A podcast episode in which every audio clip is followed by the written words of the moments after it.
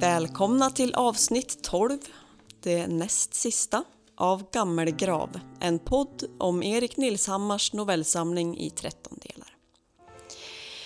God kväll Erik. God kväll. Vi börjar närma oss nu. Mm. Och den här novellen måste nog jag säga är kanske en, den mest klassiska eh, rysan Mm. Ja. med in, innehållsmässigt. Mm. Ehm, vem är det vi får träffa? ja, det är väl eh, den onde skulle man väl kunna säga. Den onde i skepnad av... I den här novellen så är det faktiskt i skepnad av en postiljon. Mhm. Ja, det här måste ju vara ett tema som har figurerat i alla kulturer så länge människan har funnits, gissar jag. Ja, precis. Och, och mm, väldigt ofta så behöver man ju en symbol för onda och då, då är ju eh, djävulen det onda personifierat. Eh, och i just den här novellen så kryper han fram när läge kommer. Det brukar vara så. Det brukar vara så. Och någonting gott kan vi vänta oss det. ja.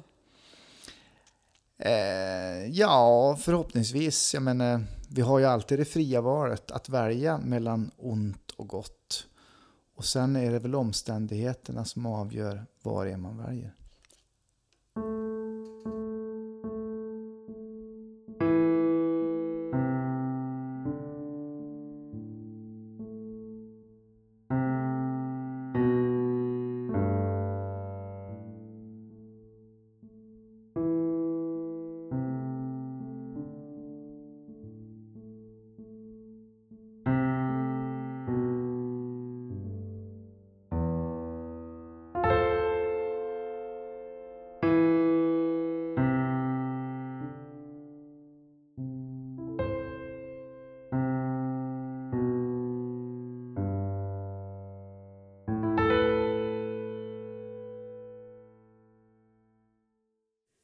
Per Hiens huvud.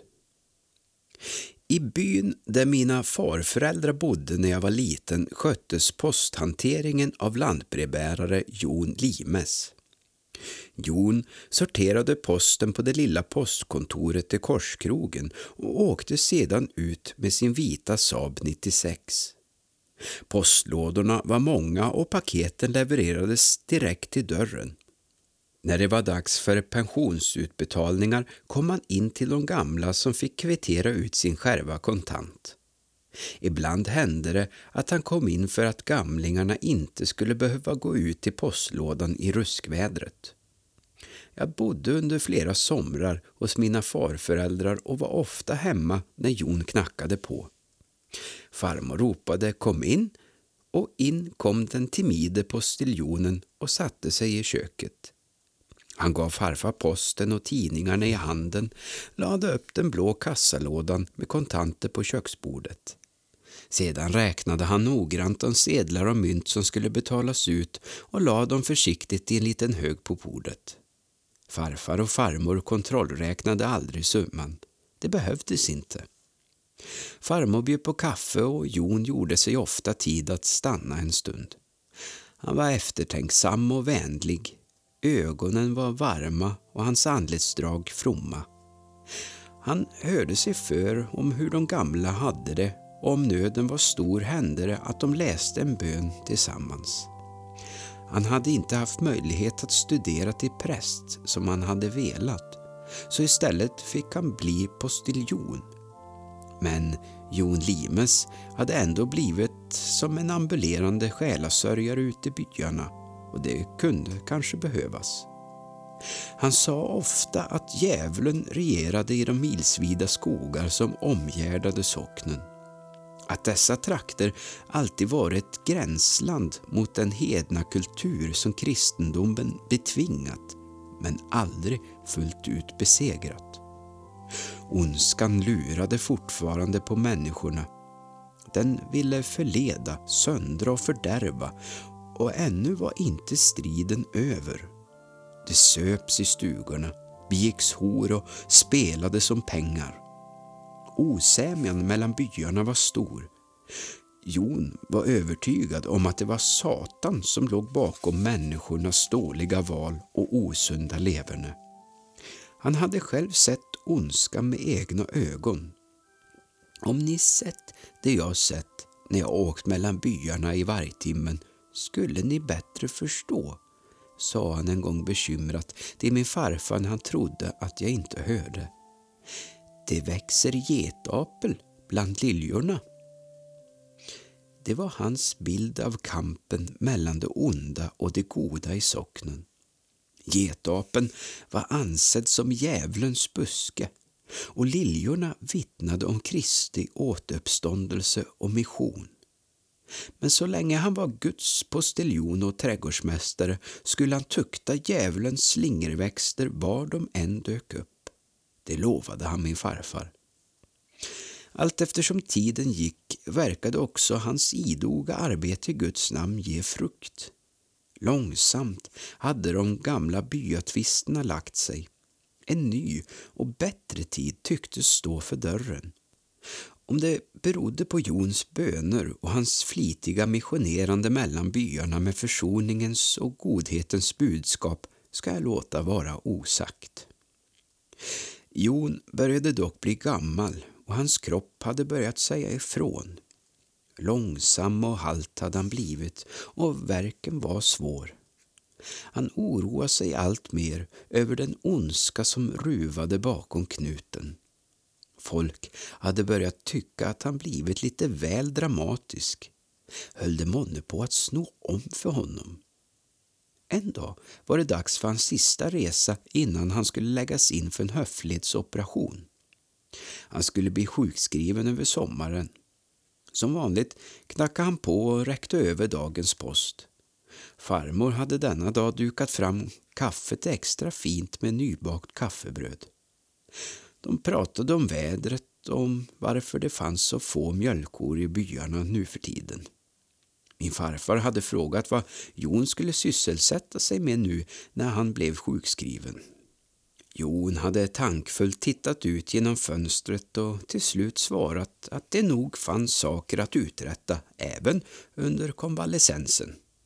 Satan skulle nog inte vila bara för att han tvingades göra det. Vad hans uppgift skulle bestå av sa han inte, utan tackade istället för kaffet och bad Gud beskydda och bevara dem. Kungliga postverket stod dock inte och föll med var och en av sina apostlar och redan dagen därpå hade den vikarierande lantbrevbäraren tagit Jons plats. Till en början var den enda skillnaden att en röd Ford Taunus stannade till vid postlådan istället för Jons vita Saab. Det såg också ut som det gick lite fortare för den nye, då posten började komma allt tidigare. Detta var någonting som mottogs positivt och man menade också att det nog hade varit på tiden att Jon fick en operation. De ville alla ha sin post i tid. Åka runt i gårdarna och dricka kaffe hade han väl inte haft betalt för. Så kom då dagen för pensionsutbetalningen och det slamrade till vid ytterdörren hemma hos min farfar och farmor. Utan att invänta svar från gårdsfolket stövlade en reslig kar i brevbäraruniform in i köket. Håret under den toppiga postmössan var svart och pipskägget yvigt. Ögonbrynen var lika markerat vildvuxna som hos en berguv och under dessa blixtrade två kolsvarta ögon. En mantel av kyla följde hans väg. Per Hien, sa den krumbente mannen och nickade mot farföräldrarna. Han slängde upp kontantlådan på bordet så det skramlade men brydde sig inte om att sätta sig. Hukad över den olåsta lådan bläddrade han raskt fram sedlarna och la dem på bordet.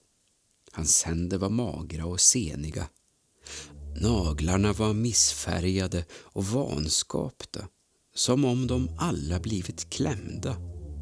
Forskande betraktade han mig med sin mörka blick utan att säga ett ord. Sedan ursäktade han sig för att han var sen och drog en lång ramsa med svordomar över de boende i grannbyn som hade varit både krångliga och ovänliga vid hans besök. Något fika hade han inte tid med, men om det bjöds något starkare till kaffet så skulle han inte tacka nej. Det var ju tidig förmiddag och måttlig trafik på vägarna.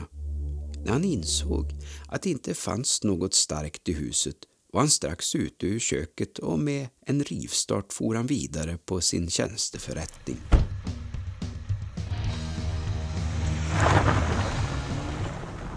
Jag tittade långt efter den nye lantbrevbäraren medan mina farföräldrar kontrollräknade pengarna på bordet. Veckan efter såg jag den röda Forden komma farande mot mig efter byvägen. Snabbt hoppade jag över diket och sprang in i skogen. Då gömde jag mig bakom en sten och låg sedan och spanade ut mot vägen medan Per Hien med en rivstart körde från postlåda till postlåda. Det var försommar och varmt. Precis när han passerade mitt gömställe tog han av sig postmössan och torkade svetten ur pannan. Håret var vildvuxet och stod åt alla håll. Han såg ut som en djävul. Som om han känt mina blickar bromsade han in och satte snabbt mössan på huvudet igen. Sedan stirrade han ut i skogen åt mitt håll. Skräckslagen hukade jag mig ner bakom stenen. Jag berättade för farmor, men hon bara skrattade åt mig och sa att det var fantasier.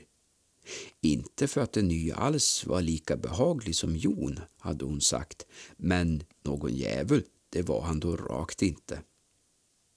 Jag var inte övertygad. Det var som om någonting ont hade börjat tränga sig på. På kvällarna satt jag i köket och tittade ut genom fönstret bort mot skogen. Det var försommar och himlen förblev ljus, men skogen runt omkring mörknade och blev svart som om den varit en ruvande väsen. Vad var det som Jon hade sagt om dessa trakter? Vad visste han? Och vad hade han egentligen sett? Tänk om Satan tagit den gode Jon Limes ställe.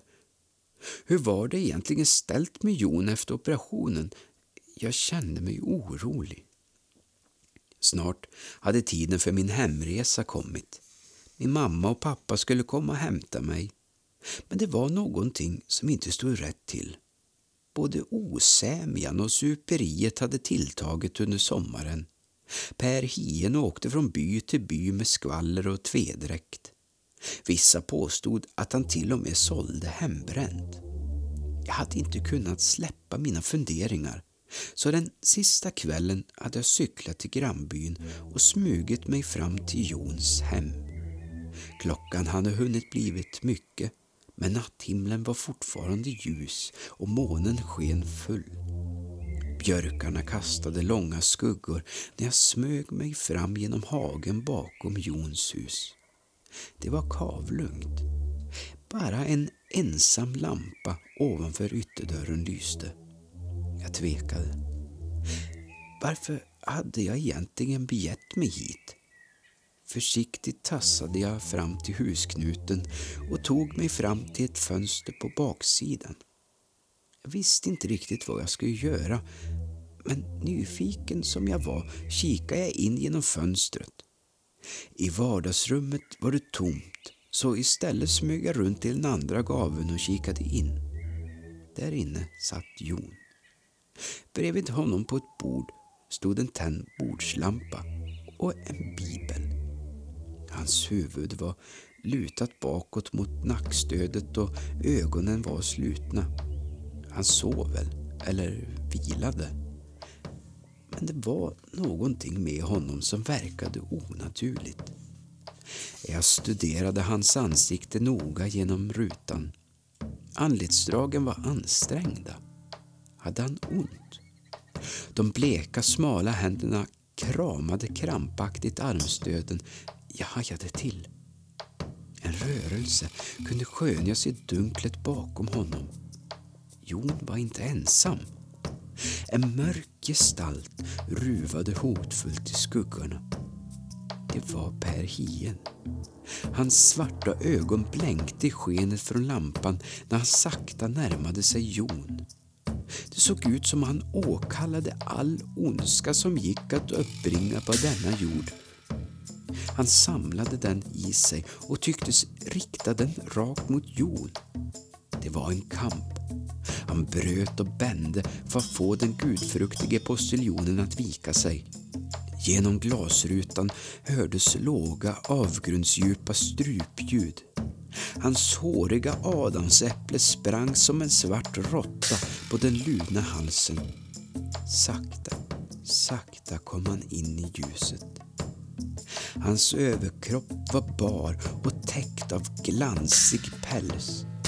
Som vore han ett kreatur. De kloliknande händerna rörde sig i motsolcirklar. Bröstmattan av sträva hårstrån blänkte i lampans sken. Han tog ytterligare ett steg ut i rummet och hela hans nakna underkropp blev synlig. Hans könsorgan var väldigt och styvt och pekade mot golvet som ett spett. De stora fötterna stampade rastlöst medan hans entoniga sång blev allt högre. Jag ville springa min väg men stod som förstenad och stirrade. Det var en kamp som utspelade sig framför mina ögon. Per Hiens huvud började vaja från sida till sida och strängar av löddrande fradga rann ur hans mungipor och ner på det håriga bröstet. Hans fötter stampade så snabbt att det lät som åska och strupljuden hade blivit dova och maniska. Jons ansikte skrek av återhållen smärta men inte ett ljud kom över hans blåvita läppar. Han blev allt blekare. Knogarna på hans händer var så spända att de vitnade. Brölandet från Per Hien blev allt högre. Sakta, sakta öppnades Jons hoppressade käkar och nästan omärkligt föll hans rena, klara stämma in och förenades med Per Hiens strupsång. Det som först hade varit en strid hade nu mer och mer börjat likna en avrättning. Jon sjöng med i avgrundssången och hans huvud började skaka. Först sakta, men sedan allt snabbare. Per Hiens huvud rörde sig allt häftigare och Jons följde efter så snabbt att det såg ut som huvudena snurrade runt, runt på deras axlar.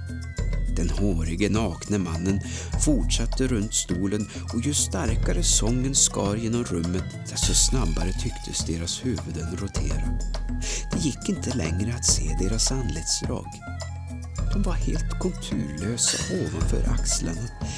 Det var en fruktansvärd syn. Per Hiens omänskliga kropp, stampet av fötter i golvet och Jon som krängde spastiskt av och an i stolen. Så i ett slag tystnade allt och avstannade. Jon Limes var stilla. Sakta vände han sig mot mig och såg rakt in i mina ögon. I hans knä låg Per Hiens huvud.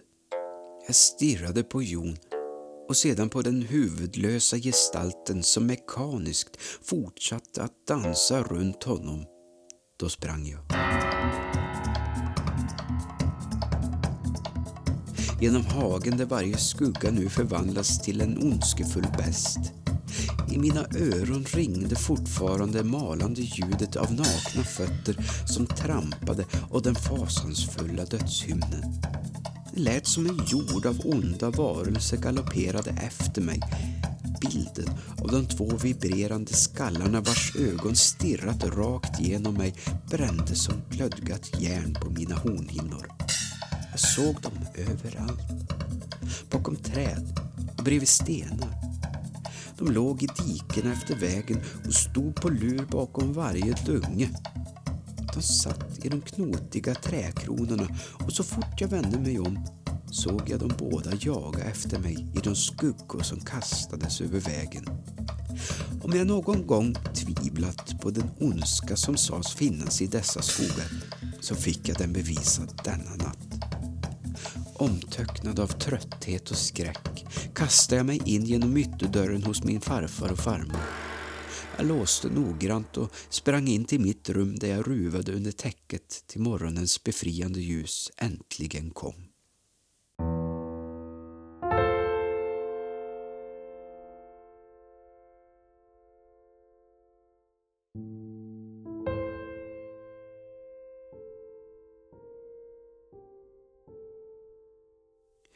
Jag vågade inte berätta om det jag upplevt för mina farföräldrar. De skulle ändå inte ha trott mig. Jag var glad och tacksam för att mina föräldrar skulle hämta mig och att jag skulle få lämna allt bakom mig. Jag somnade och vaknade inte förrän mitt på dagen. Allt kändes som en mardröm.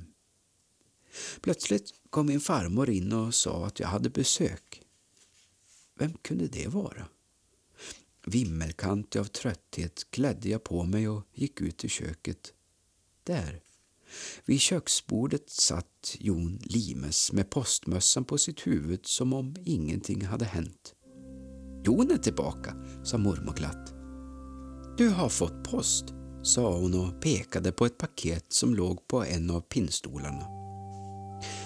Jag kände hur den fasa jag upplevt under natten åter grep tag om mig. Jon satt lugn på andra sidan bordet och tittade på mig, men sa ingenting. Så räckte han fram ett kvittensblock och jag kom mig inte för att göra annat än att med darrande hand skriva på. Jon hade inte tid att dricka något kaffe och var snart ute ur köket. Min farfar mumlade något om att Jon blivit så annorlunda efter operationen medan jag tog med mig paketet och gick tillbaka till mitt rum.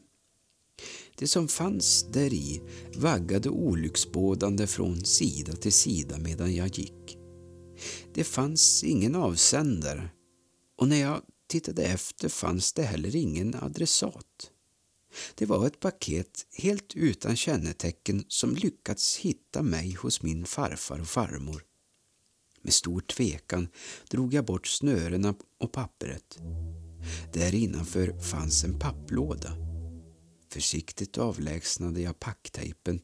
Sedan fick lådan ligga framför mig på sängen. Gåvan väntade på att jag skulle vika bort pappflikarna och befria det från emballagepappret. Försiktigt fingrade jag på dess yta. Jag tvekade. Det var som om den talade till mig. Avlägsna meddelanden. Ekot av fötter som stampade i golvet och en dov klagande sång. Bilder av Per Hiens anletsdrag och hans huvudlösa kropp som bara fortsatte att dansa. Hastigt drog jag bort händerna. Gåvan var min att vaka över, men inte att öppna. Jag fattade tag i den och gick ut rundade boningshuset och gick in bakom fäxet där jag grävde en djup grop. Försiktigt ställde jag ner lådan och begravde den under jord och stenar. Sedan gick jag in och packade min väska. En stund senare kom mina föräldrar och hämtade mig och jag lämnade gården. Det var den sista sommaren jag tillbringade hos mina farföräldrar. Jon Limes verkade ytterligare i några år som brevbärare innan han slutligen gick i pension. Vad som hände Per Hien vet jag inte. Jag tvivlar numera på att det jag upplevde verkligen hände på riktigt. Så här i efterhand kan det lika gärna vara någonting jag fantiserade ihop när jag hörde Jon Limes berättelser om den ondska som lurar på oss alla. Men när jag ibland återvänder till byn brukar jag göra mig ärende tillbaka. Det är numera en kusin som äger gården. Han har renoverat och gjort den fin. Varje gång jag besöker honom smyger jag in bakom fäxet till den plats där jag begravde papplådan. Där växer en getapel. Med gröngula blad och torniga grenar det är märkligt. Den borde inte trivas så långt norrut. Men växer, det gör den. Och varje gång såg jag ner den vid roten. Jag tänker att det är för att ingen ska bli sjuk av de giftiga bären. Det har blivit min uppgift. För nästa gång jag kommer tillbaka har den vuxit sig lika hög igen och i mitt inre ser jag hur dess knöliga rötter omfamnar Per Hiens huvud.